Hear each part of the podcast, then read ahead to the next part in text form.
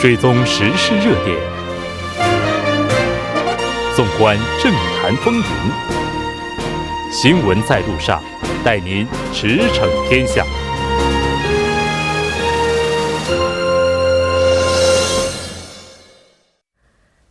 了解最新热点焦点，锁定调频一零点三新闻在路上。接下来的半个小时将为您带来此时此刻主要新闻聚焦分析以及数据有话说。广告过后马上回来。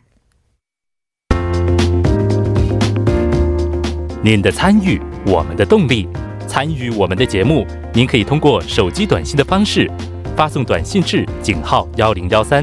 每条短信收取五十韩元的通信费用。你也可以登录我们的官网 tbs 点首尔点 kr 收听更多回放。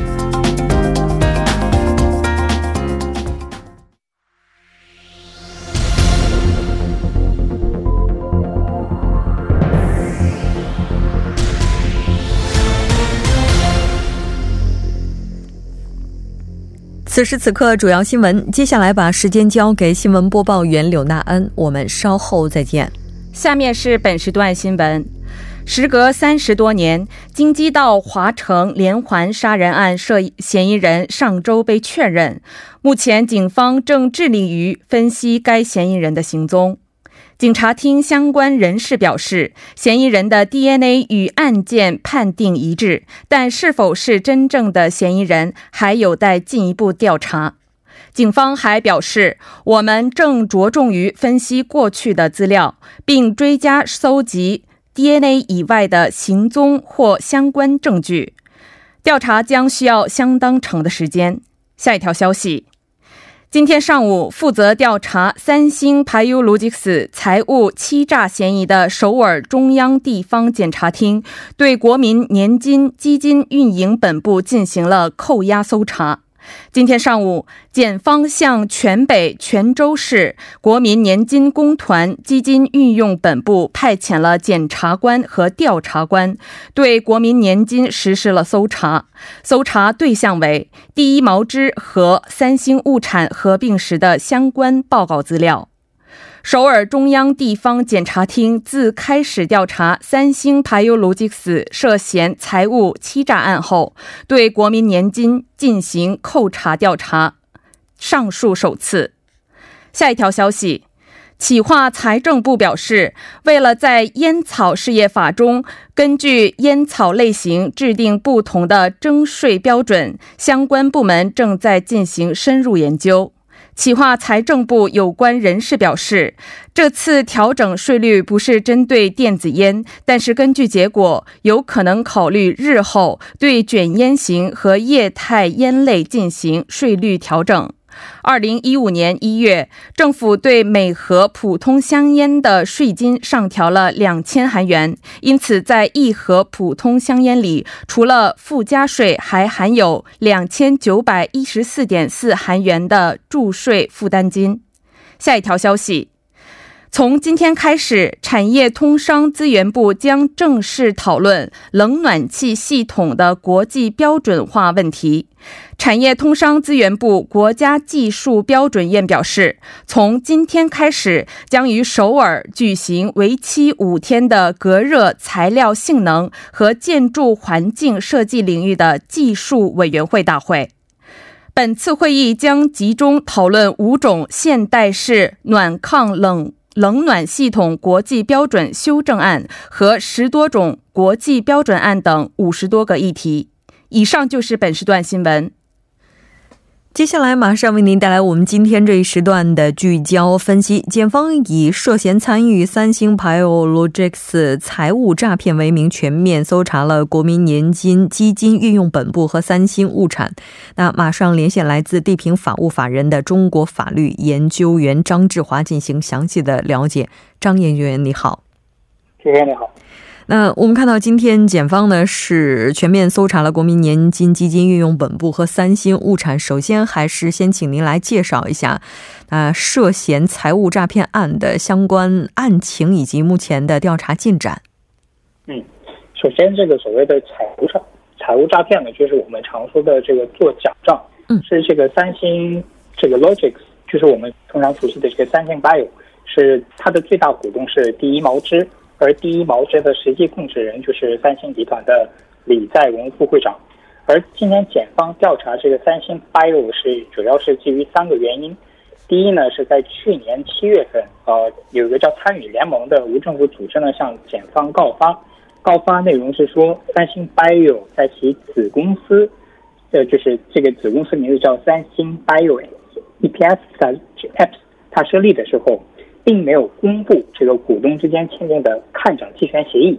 而这个期权协议呢，是对这个三这个这个子公司的市值是有这个负面影响的，所以说，所以这就导致了这个三星 Bio 的这个市值是其实是被高估的。然后第二呢，是紧接着在去年十一月份，呃，这个下属于金融委员会的证券期货委员会向检发告发，告发内容也差不多，就是说，呃，三星 Bio 一直隐藏看涨期权负债情况，并在二零一五年上市之前。更改了这个会计会计的处理标准，使得负债真实情况被掩盖啊，也就是说存在这个做假账的行为啊。然后就是这个今年八月二十九日，呃，这个大法院在审判这个朴槿惠前总统垄断国政案的上诉案件当中，确认了李在镕确实存在啊，通过向韩国冬季运动英才中心捐赠十六多亿韩元的形式。向朴槿惠前总统行贿而是一这个事情，而这个目的呢，就是为了呃，就是顺利完成他这个进行财团继承事务，而这个三星 Bio 呢，就是正是涉及到呃他的这个财团事务继承的这种呃这个漩涡里面，所以检方今天也是披露说，呃，这个把原先这个就是三星 Bio 在二零一五年十二月进行审计的时候，原来呢这个三星 Bio Apps 它是它的这个子公司，但是它把子公司变成了这个关联公司，然后这就导致了这个这个 Apps 的这个负债情况呢没有反映在了三星 Bio 的呃这个市值里面，也就导致了三星 Bio 市值比实际高出了将近四兆五千亿韩元。所以三这个还检方今天就对这个事情进行了调查。那如果说对三星物产进行调查的话，那这个又和国民年金有什么关联呢？哦，这个其实还是要从这个三星财团的继承事务这个说起，因为所谓这个财团继承呢，就是说一个财团的继承者通过各种企业并购方式，在不缴纳这个继承税的情况下，获得相应财团实际控制权的一种避税方式。而检方怀疑呢，李在镕就是通过三星 Bio 来实现了这种这个避税。啊，具体的方法呢，这个检方怀疑就是三星 Bio 是在这个李在镕实际控制的这个第一毛织，啊，是这个第一毛织是实际控制这个三星 Bio 的，然后第一毛织是占有这个三星 Bio 百分之四十六点三的股份，所以。这个三星 Bio 的市值一高，那么第一毛织的市值也就自然而然就会升高。嗯，而这个第一毛织呢，是在二零零五年并购了这个三星物产，而三星物产就是当时来说是三星集团的一个旗下很大一个资产。所以一旦这个第一毛织跟三星物产合并的话，那么三星集团的大部分资产就会成为第一毛织这个公司的了。也就是说，第一毛织的实际控制人。这个李在镕就相当于三星集团大部分资产的所有人，而在这个第一毛织这个并购三星物产的时候，三时任的这个大股东就是国民年金，所以第一毛织并购三星物产是需要国民年金在这个股东大会中投出赞成票的，而事实上呢，这个国民年金确实投出了赞成票，并且同意第一毛巾以一比零点三五的比例。并购这个三星物产，这个什么意思呢？就是说，啊，你一旦这么并购的话，三星物产的一个股份就相当于第一毛织的零点三五股份，所以这个并购是对第一毛织极为有利的这种并购比率。嗯，而这个这个事情呢，是在这个朴槿惠的这个国政垄断案件当中也涉及了出来。法院呢已经认定国民年金在第一毛织并购三星物产的过程中。施加了这种不当的压力，所以时任国民年金的这个文理事长还有洪部长啊，在这个第一审跟二审中均被判处了两年六个月有期徒刑。嗯。那刚刚您提到说，在这个并购并购的过程当中是存在隐瞒债务的行为，而这个隐瞒债务在并购当中，那它能够增加这个在并购之后的这家公司它的市值，所以说现在就牵出来另外一个问题，就是那它是否就是这个存在李在镕经营权继承过程当中是有不正当行为的？嗯，所以就像我。我刚那个我们刚才前面所说的，如果说这个检方这个的这个猜测确有其事的话，呃，这个李在镕确实是通过这种企业并购的方式，避开了这个缴纳继承税的这种过程。那这么这显然显然是不是说一个特别正当的一个继承行为？但是那个三星呢对此也这个提出了反驳意见，就是说，因为第一毛织和三星物产的并购是在二零一五年九月份发生的。而即便三星 Bio 就像险方所说的，确实存在做这个假账的行为，但这个做假账的时间是二零一五年十二月，也就是说并购在前，做假账在后，这样的话三这个所谓检方的这个猜测呢，也就失去了这个根据，呃，所以现在目前来说还需要进一步调查。嗯，那如果这个先后顺序就是按照三星的主张的话，它是九月并购，十二月做的假账，那也就是只存在做假账的嫌疑，而不存在继承权方面的问题。对，是的。嗯，所以这个时间点接下来的认定呀，说是非常重要的。我们接下来再来看一下近日来非常受关注的另外一起案件，就是华城连环杀人案。那我们来看一下目前警方的调查进展如何。目前警察警察呢，警察厅也在这个记者发布发布会当中确认了这个华城的杀人案连环杀人案件当中第五起、第七起、第九起案件提取出来的这个 DNA 和目前在釜山教导所这个收监中的这个李某的 DNA 是一致的，但这个此人是不是就是犯罪者，这个还是需要进一步分析当时的这个其他的相关证证据，所以警方呢正在对其他相关证据进行。进一步的调查，而且这个当时来说，这个当时那个当时都是案件卷宗材料都是手写的。现在警方透露说，这个卷宗材料就有十五万张之多，所以警方想重新调查此事，可能还需要一一定的时间。嗯。那现在我们看到说，只有三起案件当中的 DNA 是与目前的嫌犯一致的，那是不是也意味着说，目前警方掌握的证据还不足以为此人定罪呢？嗯，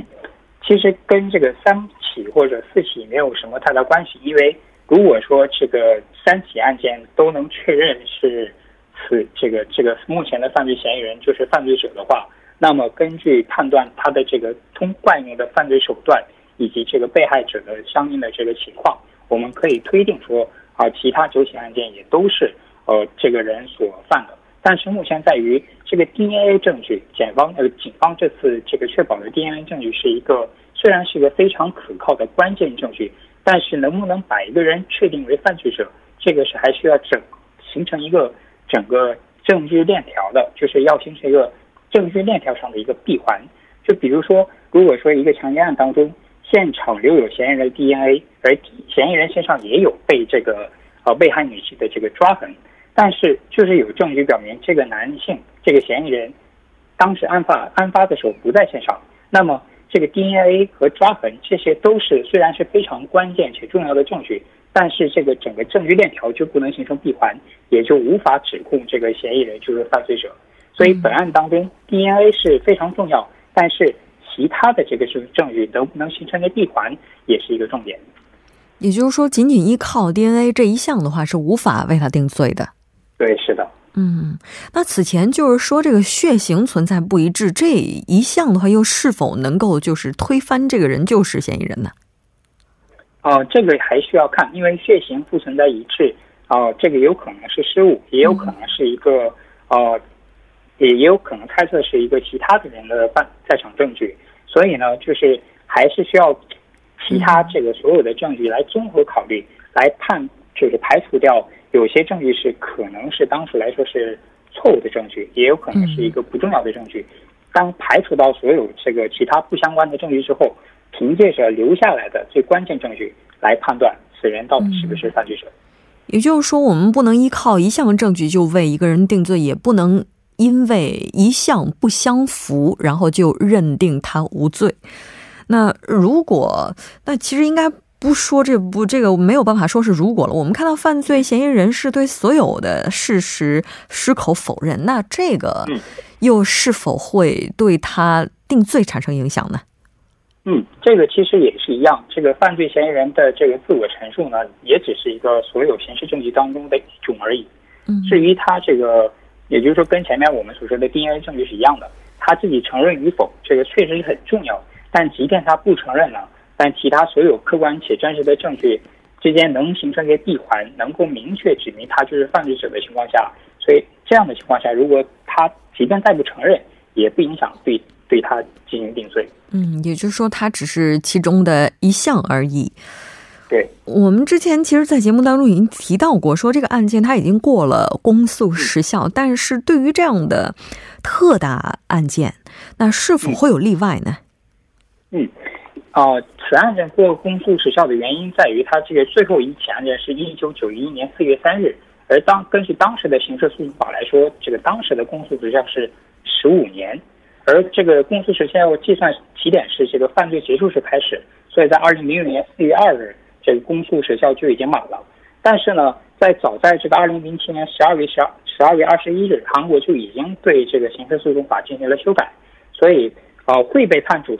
死刑犯罪的公诉时效呢，从这个当时的十五年就调整为了二十五年，而且在一五年七月三十一日也通过这个刑事诉讼法修改法案。啊，这个添加了这么一二二百五十三条之二啊，所谓的不适用公诉时效的情形，明确表示啊，如果这个犯罪嫌疑犯罪者是这个杀了人，而且会被判处杀死刑罪的话，那么对这种案件是不适用公诉时效的。所以这个华城案件呢，如果说就是呃现在发生的话，它就是没有公诉时效的案件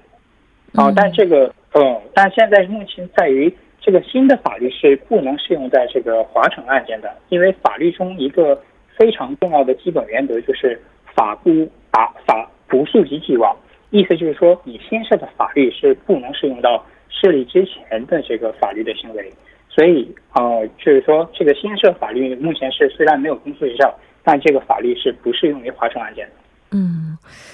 那也就是说，虽然说新的法律当中是有公诉时效例外的，但是华城连环杀人案件是不属于这个范畴的。那就目前这个情况来看的话，就无论他是否能够得到应有的惩罚，还给人们一个公道，是更多人所期待的。非常感谢来自地平法务法人的中国法律研究员张志华，我们下期再见。再见。接下来关注一下这一时段的路况、交通以及气象信息。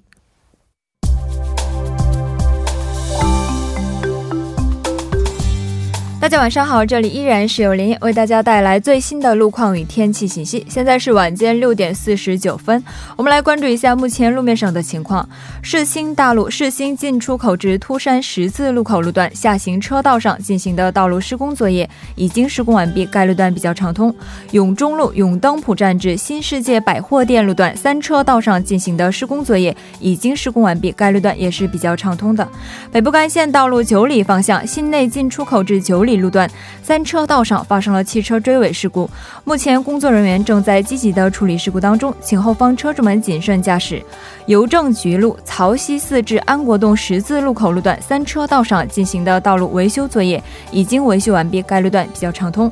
彭塘水西路青潭大桥方向水西至探川一桥路段晚高峰车流增加，道路拥堵。好的，了解一下明天的天气情况。明天全国大部分地区迎来了秋高气爽的好天气，利于大家交通出行。首尔和大邱的凌晨气温将会维持在十五度和十四度左右，白天气温维持在二十六度左右。昼夜温差较大，请各位听众朋友们注意健康管理。早间将会出现大雾天气，能见度低，要小心驾驶。预期本周天气多是以晴天为主的，从周末开始，南部地区会有雨水天气。今天傍晚到夜间晴，最低气温十八度，最大相对湿度百分之七十五。明天白天晴，最高气温二十六度，最小相对湿度百分之四十。好的，以上就是这一时段的路况与天气信息，祝您出行平安，我们稍后再见。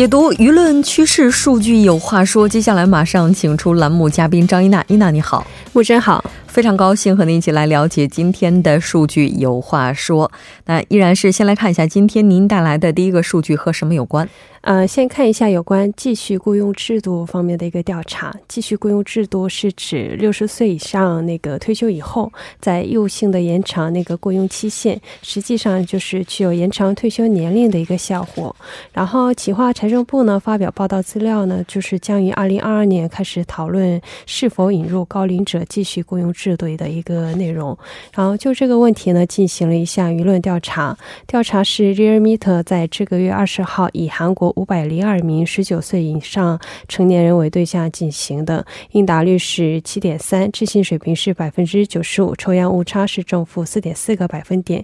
对于这种高龄层的雇佣稳定和扩大那个生产年龄人口的一个必要性，表示同感的是百分之五十点四的国民赞成这项所谓的继续雇佣制度。呃，因为对青年工作岗位的减少和国民年金的领取年龄推迟的原因，反对意见占了。百分之三十九点五，呃，不知道或者无应答的回答占了百分之十点一。嗯，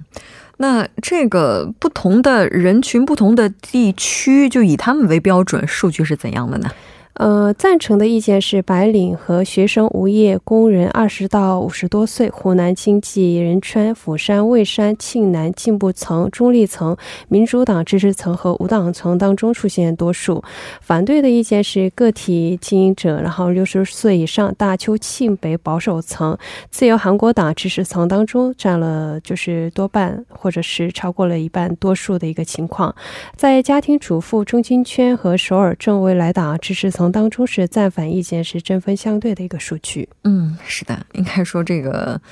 也是。老龄化以及低出生率趋势不断明显的一个必然趋势哈。是。我们再来看一下下一个数据和什么有关呢？呃，下面看一下残疾人虐待现况的一个报告数据。呃，调查是韩国福呃保健福祉部和残疾人权益保护机构分析了二零一八年的那个残疾人虐待的申报事例，然后发行了二零一八年韩国残疾人虐待现况报告书。根据这个报告书的内容呢，韩国就是虐待那个就是。残疾人的一个现况进行了分析，作为今后一些制定一些相关的政策，也是一个很好的一个基础基础的资料。嗯，那一八年残疾人就是虐待举报案件，它的数字情况呢？